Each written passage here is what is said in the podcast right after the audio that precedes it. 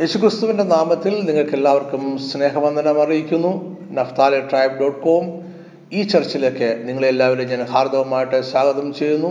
എന്റെ പേര് professor Jacob Abraham ക്രിസ്തീയ കാരിസ്തൻ എന്നതാണ് നമ്മുടെ ഇന്നത്തെ വേദ പഠനത്തിന്റെ വിഷയം. ആരാണ് കാരിസ്തൻ എന്ന ചോദ്യത്തിന് ഒരു നിർവചനം പറഞ്ഞുകൊണ്ട് നമുക്ക് ആരംഭിക്കാം.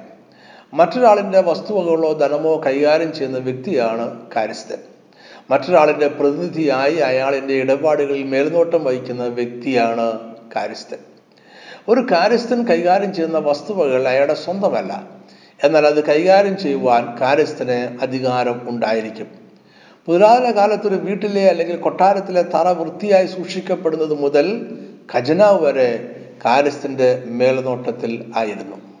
വ്യാപാര വ്യവസായങ്ങളിൽ ഒരു കമ്പനിയുടെ ധനവും ഉപകരണങ്ങളും ശരിയായും കമ്പനിയുടെ ഉദ്ദേശങ്ങൾക്കും മൂല്യങ്ങൾക്കും അനുസരിച്ചും കൈകാര്യം ചെയ്യുന്ന മാനേജർ ഒരു കാര്യസ്ഥന്റെ ജോലിയാണ് ചെയ്യുന്നത്. കാര്യസ്ഥൻ എന്ന ആശയം പഴയ നിയമകാലത്ത് പരിചിതമായിരുന്നു. കാര്യസ്ഥൻ എന്ന അർത്ഥത്തിൽ ഒരു എബ്രായ പദം വേദപുസ്തകത്തിൽ നമ്മൾ ആദ്യം കാണുന്നത് ഉൽപ്പത്തി പതിനഞ്ചാം അധ്യായം രണ്ടാമത്തെ വാക്യത്തിലാണ്. മെക്ഷേക്ക് എന്ന ഈ എബ്രായ പദം കിങ് ജെയിംസ് വെർഷനിൽ സ്റ്റുവാർഡ് അഥവാ കാരിസൻ എന്നാണ് വിവർത്തനം ചെയ്തിരിക്കുന്നത്. മറ്റു ചില വിവർത്തനങ്ങളിൽ അവകാശി എന്നും വിവർത്തനം ചെയ്തിട്ടുണ്ട്. മലയാളത്തിലും അവകാശി എന്ന പദമാണ് ഉപയോഗിച്ചിരിക്കുന്നത്. എങ്കിലും ഇവിടെയെല്ലാം കാരസൻ എന്ന അർത്ഥം തന്നെയാണ് വിവക്ഷിക്കുന്നത്. ദമേശക്കാരനായ എലയാസർ അബ്രഹാമിന്റെ അടിമയും വിശ്വസ്തനായ കാര്യസ്ഥനുമായിരുന്നു എലേസർ അബ്രഹാമിന്റെ എല്ലാ വസ്തുക്കളും നോക്കിക്കാണുകയും തന്റെ യജമാനന്റെ മകൻ ഒരു വധുവിനെ കണ്ടെത്തുക എന്ന വലിയ ഉത്തരവാദിത്വം ഏറ്റെടുക്കുകയും ചെയ്തു. യാക്കോബ് ലാബാന്റെ കാര്യസ്ഥനായി ചില വർഷങ്ങൾ ജീവിച്ചു. യജമാന്റെ ആടുകളെ മേയ്ക്കുക എന്നതായിരുന്നു അവന്റെ ജോലി. യോസഫ് പുത്തിഫറിന്റെ വീട്ടിൽ സകലത്തിനും മേലധികാരി ആയ കാര്യസ്ഥനായിരുന്നു. സമ്പന്നമായ എല്ലാ കുടുംബങ്ങൾക്കും ഒന്നോ അതിലധികമോ കാര്യസ്ഥന്മാർ ഉണ്ടായിരുന്നു എന്ന് നമുക്ക് അനുമാനിക്കാം. യജമാന്റെ വസ്തുക്കൾ കൈകാര്യം ചെയ്യുക എന്നതിനോടൊപ്പം ചില കാര്യസ്ഥന്മാർ കുട്ടികളെ പരിപാലിക്കുന്ന ജോലി കൂടി ഏറ്റെടുത്തിരുന്നു. കാര്യസ്ഥന്മാരിൽ പലരും അടിമകളായിരുന്നു. എന്നാൽ സ്വതന്ത്രരായവരും കാര്യസ്ഥന്മാരായി സേവനമനുഷ്ഠിച്ചിട്ടുണ്ട്. പുതിയ നിയമത്തിൽ ഗ്രീക്കിലെ രണ്ട് വാക്കുകളെ ഇംഗ്ലീഷിൽ സ്റ്റൂവാർഡ് എന്ന് വിവർത്തനം ചെയ്തിട്ടുണ്ട്. എപ്പിട്രോപ്പോസ് എന്ന ആദ്യത്തെ വാക്കിന്റെ അർത്ഥം മാനേജർ ഫോർമാൻ സ്റ്റൂവാർഡ് എന്നിവയാണ്. ഈ വാക്ക് ഗലാത്തിയർ നാലാമധ്യായം രണ്ടിൽ ഉപയോഗിച്ചിരിക്കുന്നത് ശിശുക്കളുടെ രക്ഷകന്മാർ എന്ന അർത്ഥത്തിലാണ്. ഓയിക്കണോമസ് എന്ന രണ്ടാമത്തെ വാക്ക് സ്റ്റുവാർഡ് മാനേജർ അഡ്മിനിസ്ട്രേറ്റർ എന്നീ അർത്ഥത്തിൽ പുതിയ നിയമത്തിൽ ഒന്നിലധികം പ്രാവശ്യം ഉപയോഗിച്ചിട്ടുണ്ട്. ഈ വാക്ക് ഗൃഹകാര്യങ്ങളുടെ കാര്യസ്ഥൻ എന്ന അർത്ഥത്തിലാണ് ഉപയോഗിച്ചിരിക്കുന്നത്. സുവിശേഷം പ്രസംഗിക്കുക എന്ന ദൈവിക ഉത്തരവാദിത്വത്തെക്കുറിച്ച് പറയുവാൻ പൗലോസ് ഒയ്ക്കണോമസ് എന്ന വാക്കാണ് ഉപയോഗിച്ചത്.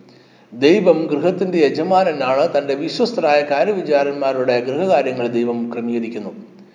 കാര്യസ്ഥൻ എന്ന ആശയം യേശുക്രിസ്തുവിന്റെ കാലത്ത് എല്ലാവർക്കും സുപരിചിതമായിരുന്നു. യേശുക്രിസ്തുവിന്റെ കാലത്ത് കാര്യസ്ഥൻ ഒരു കുടുംബത്തിലെ സകല കാര്യങ്ങളുടെയും മേൽനോട്ടക്കാരനായിരുന്നു. കാര്യസ്ഥൻ ആ കുടുംബത്തിലെ വസ്തുക്കളുടെ ഉടമസ്ഥനല്ല എന്നാൽ സകലത്തിന്റെയും ഉത്തരവാദി ആയിരുന്നു. എല്ലാ പ്രശസ്തവും സമ്പന്നവുമായ കുടുംബങ്ങൾക്കും കാര്യസ്ഥന്മാരുണ്ടായിരുന്നു. മുന്തിരിത്തോട്ടത്തിലെ ജോലിക്കാരുടെ ഉപമയിൽ ജോലിക്കാർക്ക് കൂലി കൊടുക്കുന്നത് കാര്യസ്ഥനാണ്. ലൂക്കോസിന് സുശേഷം പതിനാറാം അധ്യായത്തിൽ നമ്മൾ വായിക്കുന്ന അനീതിയുള്ള കാര്യസ്ഥന്റെ ഉപമയിൽ നിന്നും കാര്യസ്ഥന്റെ സ്ഥാനത്തെക്കുറിച്ച് നമുക്ക് ചില കാര്യങ്ങൾ മനസ്സിലാക്കുവാൻ കഴിയും. ഈ കാര്യസ്ഥന് സ്വതന്ത്രനായ വ്യക്തിയായിരുന്നു. യജമാനന്റെ എല്ലാ വ്യവഹാരങ്ങളും അയാൾ കൈകാര്യം ചെയ്തിരുന്നു. അയാളുടെ ഹിതം പോലെ അത് കൈകാര്യം ചെയ്യുവാൻ അയാൾക്ക് സ്വാതന്ത്ര്യം ഉണ്ടായിരുന്നു എന്നാൽ എല്ലാത്തിനും ശരിയായ കണക്ക് യജമാനന് കൊടുക്കണമായിരുന്നു. അവിശ്വസനെന്ന് കണ്ടാൽ ഉടൻ പിരിച്ചുവിടുകയും ചെയ്യുമായിരുന്നു. ലൂക്കോസ് പന്ത്രണ്ടിൽ നമ്മൾ കാണുന്ന കാര്യസ്ഥൻ യജമാനന്റെ എല്ലാ കാര്യങ്ങളും കൈകാര്യം ചെയ്തിരുന്നു. വരവ് ചെലവ് കണക്കുകൾ നിയന്ത്രിക്കുന്നതും ജോലിക്കാർക്ക് ജോലികൾ വീതിച്ചു നൽകുന്നതും അയാളായിരുന്നു. യേശുവിന്റെ ശിഷ്യന്മാരെ അപ്രകാരമുള്ള കാര്യസ്ഥന്മാരായിട്ടാണ് യേശു നിയമിച്ചത്. യേശുവിന്റെ വരവ് വരെയും സുവിശേഷം എന്ന മഹാസമ്പത്തിന്റെ വിശ്വസ്തരായ കാര്യവിചാരന്മാർ ആയിരുന്നു അവരും ഇന്ന് നമ്മളെല്ലാവരും. ലേഖനങ്ങളിൽ സുവിശേഷ വേലയുമായി ബന്ധപ്പെടുത്തിയാണ് ഈ ആശയം കൂടുതൽ ഉപയോഗിച്ചിരിക്കുന്നത്. ദൈവരാജ്യത്തിന്റെ മർമ്മത്തിന്റെ കാര്യവിചാരന്മാരാണ് തങ്ങൾ എന്ന് പൗലോസും കൂട്ടുപ്രവർത്തകരും വിശ്വസിച്ചിരുന്നു ഒന്ന് പൊരുത്തിയർ നാലാമധ്യായം ഒന്ന് രണ്ട് വാക്യങ്ങൾ. ഞങ്ങളെ ക്രിസ്തുവിന്റെ ശുശ്രൂഷക്കാരും ദൈവമർമ്മങ്ങളുടെ ഗൃഹവിചാരന്മാരും എന്നിങ്ങനെ ഓരോരുത്തൻ എണ്ണിക്കൊള്ളട്ടെ. ഗൃഹവിചാരന്മാരിൽ അന്വേഷിക്കുന്നതോ അവർ വിശ്വസ്തരായിരിക്കണം എന്നത്രേ. തന്നെ ഏൽപ്പിച്ചിരിക്കുന്നതിനെ കുറിച്ച് അതീവ ജാഗ്രത തനിക്കുണ്ട് എന്നതാണ് ഇവിടെ പൗലോസ് ഉദ്ദേശിക്കുന്നത്. അവരുടെ യജമാനൻ കൽപ്പിക്കുന്നതനുസരിച്ച് വിശ്വസ്തയോടെ അവർ അത് മറ്റുള്ളവർക്ക് കൊടുക്കുന്നു. പത്രോസ് തന്നെയും മറ്റ് ക്രിസ്തീയ വിശ്വാസികളെയും ദൈവകൃപയുടെ നല്ല ഗൃഹവിചാരന്മാരായി കണ്ടു. ഒന്ന് പത്രോസ് നാലാമധ്യായം പത്താം വാക്യം. ഓരോരുത്തന് വരം ലഭിച്ചതുപോലെ വിവിധമായുള്ള ദൈവകൃപയുടെ നല്ല ഗൃഹവിചാരന്മാരെ അതിനെ കൊണ്ട് അന്യോന്യം ശുശ്രൂഷിപ്പീൻ. സകലത്തിന്റെയും സൃഷ്ടാവാലിക്കുന്ന ദൈവത്തിന് സകലത്തിന്റെ മേലും സമ്പൂർണ അധികാരമുണ്ട്. ഈ സത്യമില്ലാതെ വേദപുസ്തകത്തിലെ ഒരു ഉപദേശങ്ങൾ ഉപദേശത്തിനും അർത്ഥം ഉണ്ടാകുകയില്ല വേദപുസ്തക അടിസ്ഥാനത്തുള്ള കാര്യസ്ഥൻ എന്നത് ഒരു വ്യക്തിയും ദൈവവും തമ്മിലുള്ള ബന്ധത്തെ നിർവചിക്കുന്നു. ഇത് ദൈവത്തെ ഉടമസ്ഥനായും മനുഷ്യരെ മേൽനോട്ടക്കാരനായും കാണുന്നു. ഈ ഭൂമിയിലെ എല്ലാ കാര്യങ്ങൾക്കായും കൂട്ടുവേലക്കാരനായി ദൈവം മനുഷ്യനെ കാണുന്നു. വീണ്ടെടുപ്പ് വിശുദ്ധീകരണം എന്നിവയിലെല്ലാം മനുഷ്യനും ഒരു പങ്കുണ്ട്. മനുഷ്യനെ ദൈവം സ്വന്തം സാദൃശ്യത്തിൽ സൃഷ്ടിച്ചിരിക്കുന്നു എന്ന് വേദപുസ്തകം പഠിപ്പിക്കുന്നു. അതിന്റെ അർത്ഥം ഈ ഭൂമിയിലെ പ്രവൃത്തികളിൽ ദൈവവുമായി പങ്കുചേരുവാൻ മനുഷ്യർ യോഗ്യരാണ് എന്നാണ്. നമ്മൾ ദൈവത്തിന്റെ വിശ്വസ്തരായ കാര്യസ്ഥന്മാരായി പ്രവർത്തിക്കുന്നു. ദൈവത്തിന്റെ മൂല്യവ്യവസ്ഥകൾക്ക് അനുസൃതമായി എല്ലാം ക്രമീകരിക്കുവാൻ ദൈവം നമ്മളെ ആക്കി വെച്ചിരിക്കുന്നു. മറ്റു രീതിയിൽ പറഞ്ഞാൽ കാര്യസ്ഥൻ എന്ന സ്ഥാനം നമ്മുടെ ഈ ഭൂമിയിൽ ആയിരിക്കുന്നതിന്റെ ദൈവിക ഉദ്ദേശത്തെ കാണിക്കുന്നു. ദൈവത്തിന്റെ സാർവലൗകികവും നിത്യവുമായ രക്ഷാപദ്ധതിയുടെ ഭാഗമാകുവാൻ നമുക്ക് ലഭിച്ചിരിക്കുന്ന അനുഗ്രഹിക്കപ്പെട്ട സ്ഥാനമാണ് കാര്യസ്ഥൻ എന്നത്. കാര്യസ്ഥൻ എന്നത് നമ്മളിൽ നിന്നും ദൈവം എന്തെങ്കിലും എടുക്കുക അല്ല നമ്മളിലേക്ക് ദൈവത്തിന്റെ മഹിമാദാനത്തിന് ഒത്തവണ്ണം നന്മകൾ ചൊരിയുവാനുള്ള ദൈവത്തിന്റെ പദ്ധതിയാണ്. കാര്യസ്ഥൻ എന്നത് ദൈവത്തിന്റെ സർവാധികാരത്തെ ഈ ലോകത്തിൽ സാക്ഷിക്കുവാനുള്ള ഒരു മാർഗമാണ്. ഒരു ക്രിസ്തു ശിഷ്യന് ദൈവരാജ്യത്തിനായി പ്രവർത്തിക്കുവാനുള്ള പ്രചോദനമാണ് കാരസ്ഥൻ എന്ന സ്ഥാനം. ദൈവത്തിൽ വിശ്വസിച്ചുകൊണ്ട് ഈ ഭൂമിയിൽ പ്രവർത്തിക്കുവാനുള്ള ഉറപ്പ് ആണിത്. കാരസ്ഥൻ എന്നാൽ നമ്മുടെ ജീവിതവും സകല വസ്തുവകകളും ദൈവത്തിന് പൂർണമായി സമർപ്പിക്കുന്നതാണ്.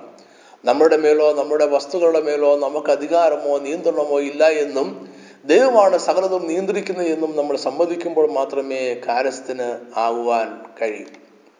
എന്ന് പറഞ്ഞാൽ നമ്മളൊരു കാര്യസ്ഥൻ എന്ന നിലയിൽ ദൈവത്തിന്റെ എപ്പോഴുമുള്ള നിരീക്ഷണത്തിന് കീഴിൽ ദൈവത്തിന്റെ വസ്തുവകളുടെ മേൽനോട്ടക്കാരൻ മാത്രമായിരിക്കുന്നു. വിശ്വസ്തനായ ഒരു കാര്യസ്ഥൻ നമ്മൾ നമുക്ക് ഉള്ളവനല്ല എന്നും നമുക്ക് വേണ്ടി ജീവനം നൽകിയ യേശു ക്രിസ്തുവിനുള്ളവനാണ് എന്നും പൂർണമായി അംഗീകരിക്കുന്നു. ചുരുക്കി പറഞ്ഞാൽ കാരസ്ഥൻ എന്നത് നമ്മളുടെ രക്ഷകനും കർത്താവുമായ യേശു ക്രിസ്തുവിനുള്ള പൂർണ അനുസരണമാണ്. അങ്ങനെ നമ്മൾ നമ്മുടെ സമയത്തിന്റെയും കഴിവുകളുടെയും സമ്പത്തിന്റെയും നമ്മൾ വസിക്കുന്ന ഈ ഭൂമിയുടെയും ദശാംശത്തിന്റെയും പാരമ്പര്യത്തിന്റെയും ചരിത്രത്തിന്റെയും സത്യത്തിന്റെയും ബന്ധങ്ങളുടെയും അങ്ങനെ എല്ലാറ്റിന്റെയും കാര്യസ്ഥന്മാരാണ്. ഇനി നമുക്ക് കാര്യസ്ഥന്മാർക്കുള്ള നാല് പ്രമാണങ്ങൾ ചിന്തിക്കാം. നമ്മൾ സാധാരണ കരുതനേക്കാൾ വിശാലമായ അർത്ഥതലമുള്ള കാഴ്ചപ്പാടാണ് വേദവസ്ഥ പ്രകാരമുള്ള കാര്യസ്ഥൻ എന്നത്. വിശ്വാസം പ്രവൃത്തി സാമ്പത്തികം എന്നിവ ഒരുമിച്ച് കൂട്ടുമുട്ടുന്ന ഇടമാണ് കാലസൻ എന്ന സ്ഥാനം. ഒന്നാമത്തെ പ്രമാണം ദൈവത്തിന്റെ ഉടമസ്ഥത. വേദപുസ്തകത്തിലെ ആദ്യ വാചകം തന്നെ ഈ ഭൂമിയുടെ മേലുള്ള ദൈവത്തിന്റെ ഉടമസ്ഥതയെക്കുറിച്ചുള്ളതാണ്. ഉൽപ്പത്തി ഒന്നാമത്തെ ഒന്നാം വാക്യം ആദ്യ ദൈവം ആകാശവും ഭൂമിയും സൃഷ്ടിച്ചു. കാരസ്ഥൻ എന്നതിന്റെ അടിസ്ഥാന പ്രമാണമാണിത്. എല്ലാറ്റിന്റെയും ഉടമസ്ഥൻ ദൈവമാണ്. ദൈവത്തിനു വേണ്ടി പ്രവർത്തിക്കുന്ന കാര്യസ്ഥന്മാർ മാത്രമാണ് നമ്മൾ. മറ്റു രീതിയിൽ പറഞ്ഞാൽ എല്ലാം ദൈവത്തിന്റെതാണ് എന്ന് അംഗീകരിച്ചുകൊണ്ടുള്ള ജീവിതമാണ് ക്രിസ്തീയ കാര്യസ്ഥന്റെ ജീവിതം. ദൈവമാമ മഹത്വത്തിനായി സകലരുടെയും നന്മയ്ക്കായി എല്ലാ ഭൗതിക വസ്തുക്കളെയും ഉപയോഗിക്കുക എന്നതാണ് ക്രിസ്തീയ കാര്യസ്ഥന്മാർ ചെയ്യേണ്ടത്. എല്ലാവരോടുമുള്ള ഐക്യത ഒരു ക്രിസ്തീയ കാര്യസ്ഥന്റെ ആദ്യ ഫലമാണ്.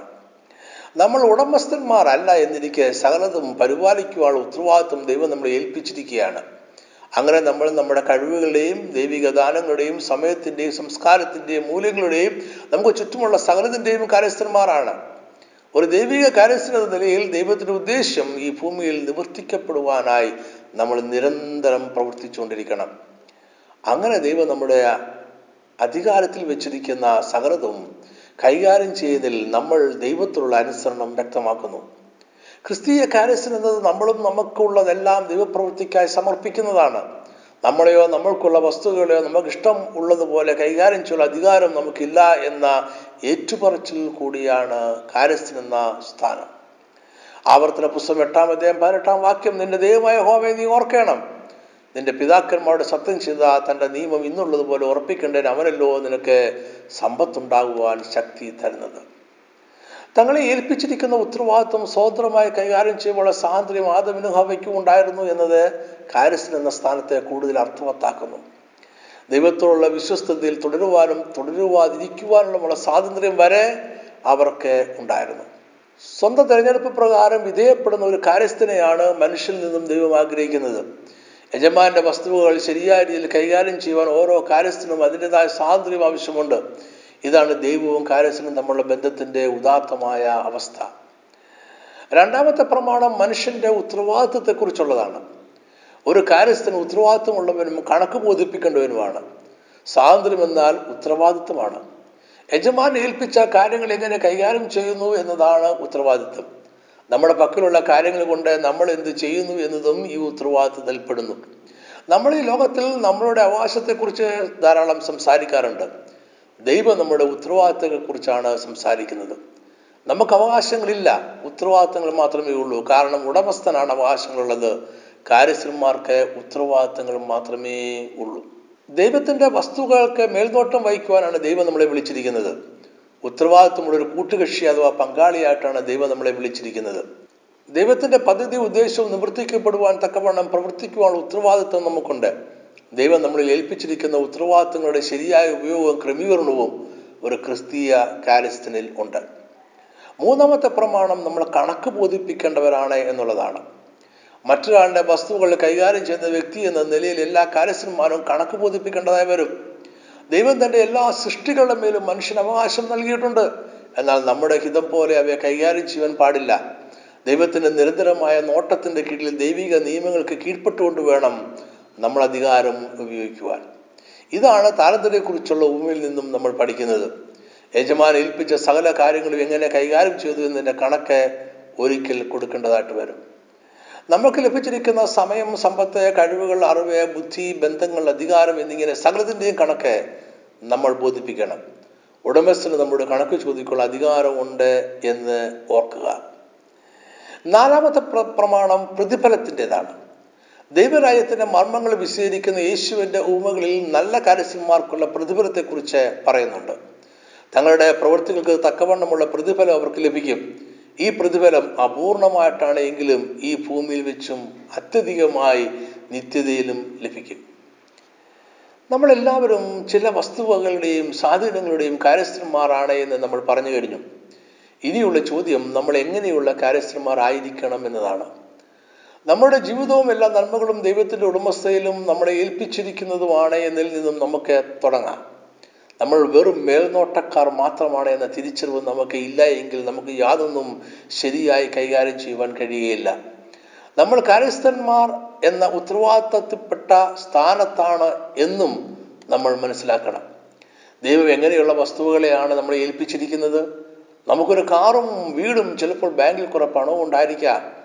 മിക്കപ്പോഴും നമ്മൾ ഇതെല്ലാം സ്വന്തം അധ്വാനത്താൽ വാങ്ങിച്ചതാണ് എന്ന മനോഭാവത്തിലായിരിക്കും. എന്നാൽ സത്യത്തിൽ ഇതെല്ലാം നമ്മുടെ സ്വന്തമാണോ? നമ്മുടെ സ്വന്തം എന്ന് നമ്മൾ വിളിക്കുന്ന സകലത്തിന്റെയും യഥാർത്ഥ ഉടമസ്ഥൻ ദൈവമാണ് എന്നതിലേക്ക് നമ്മളുടെ കാഴ്ചപ്പാട് മാറണം. ഒരു നല്ല കാര്യസ്ഥൻ എന്ന് കരുതി ഇതെല്ലാം ദൈവം നമ്മളെ ഏൽപ്പിച്ചിരിക്കുന്നു എന്നേ ഉള്ളൂ. മനുഷ്യനെ കുറിച്ചുള്ള ദൈവത്തിന്റെ പ്രധാന പദ്ധതിക്ക് അനുസൃതമായി നമ്മൾ ഇതിനെ എല്ലാം കൈകാര്യം ചെയ്യണം.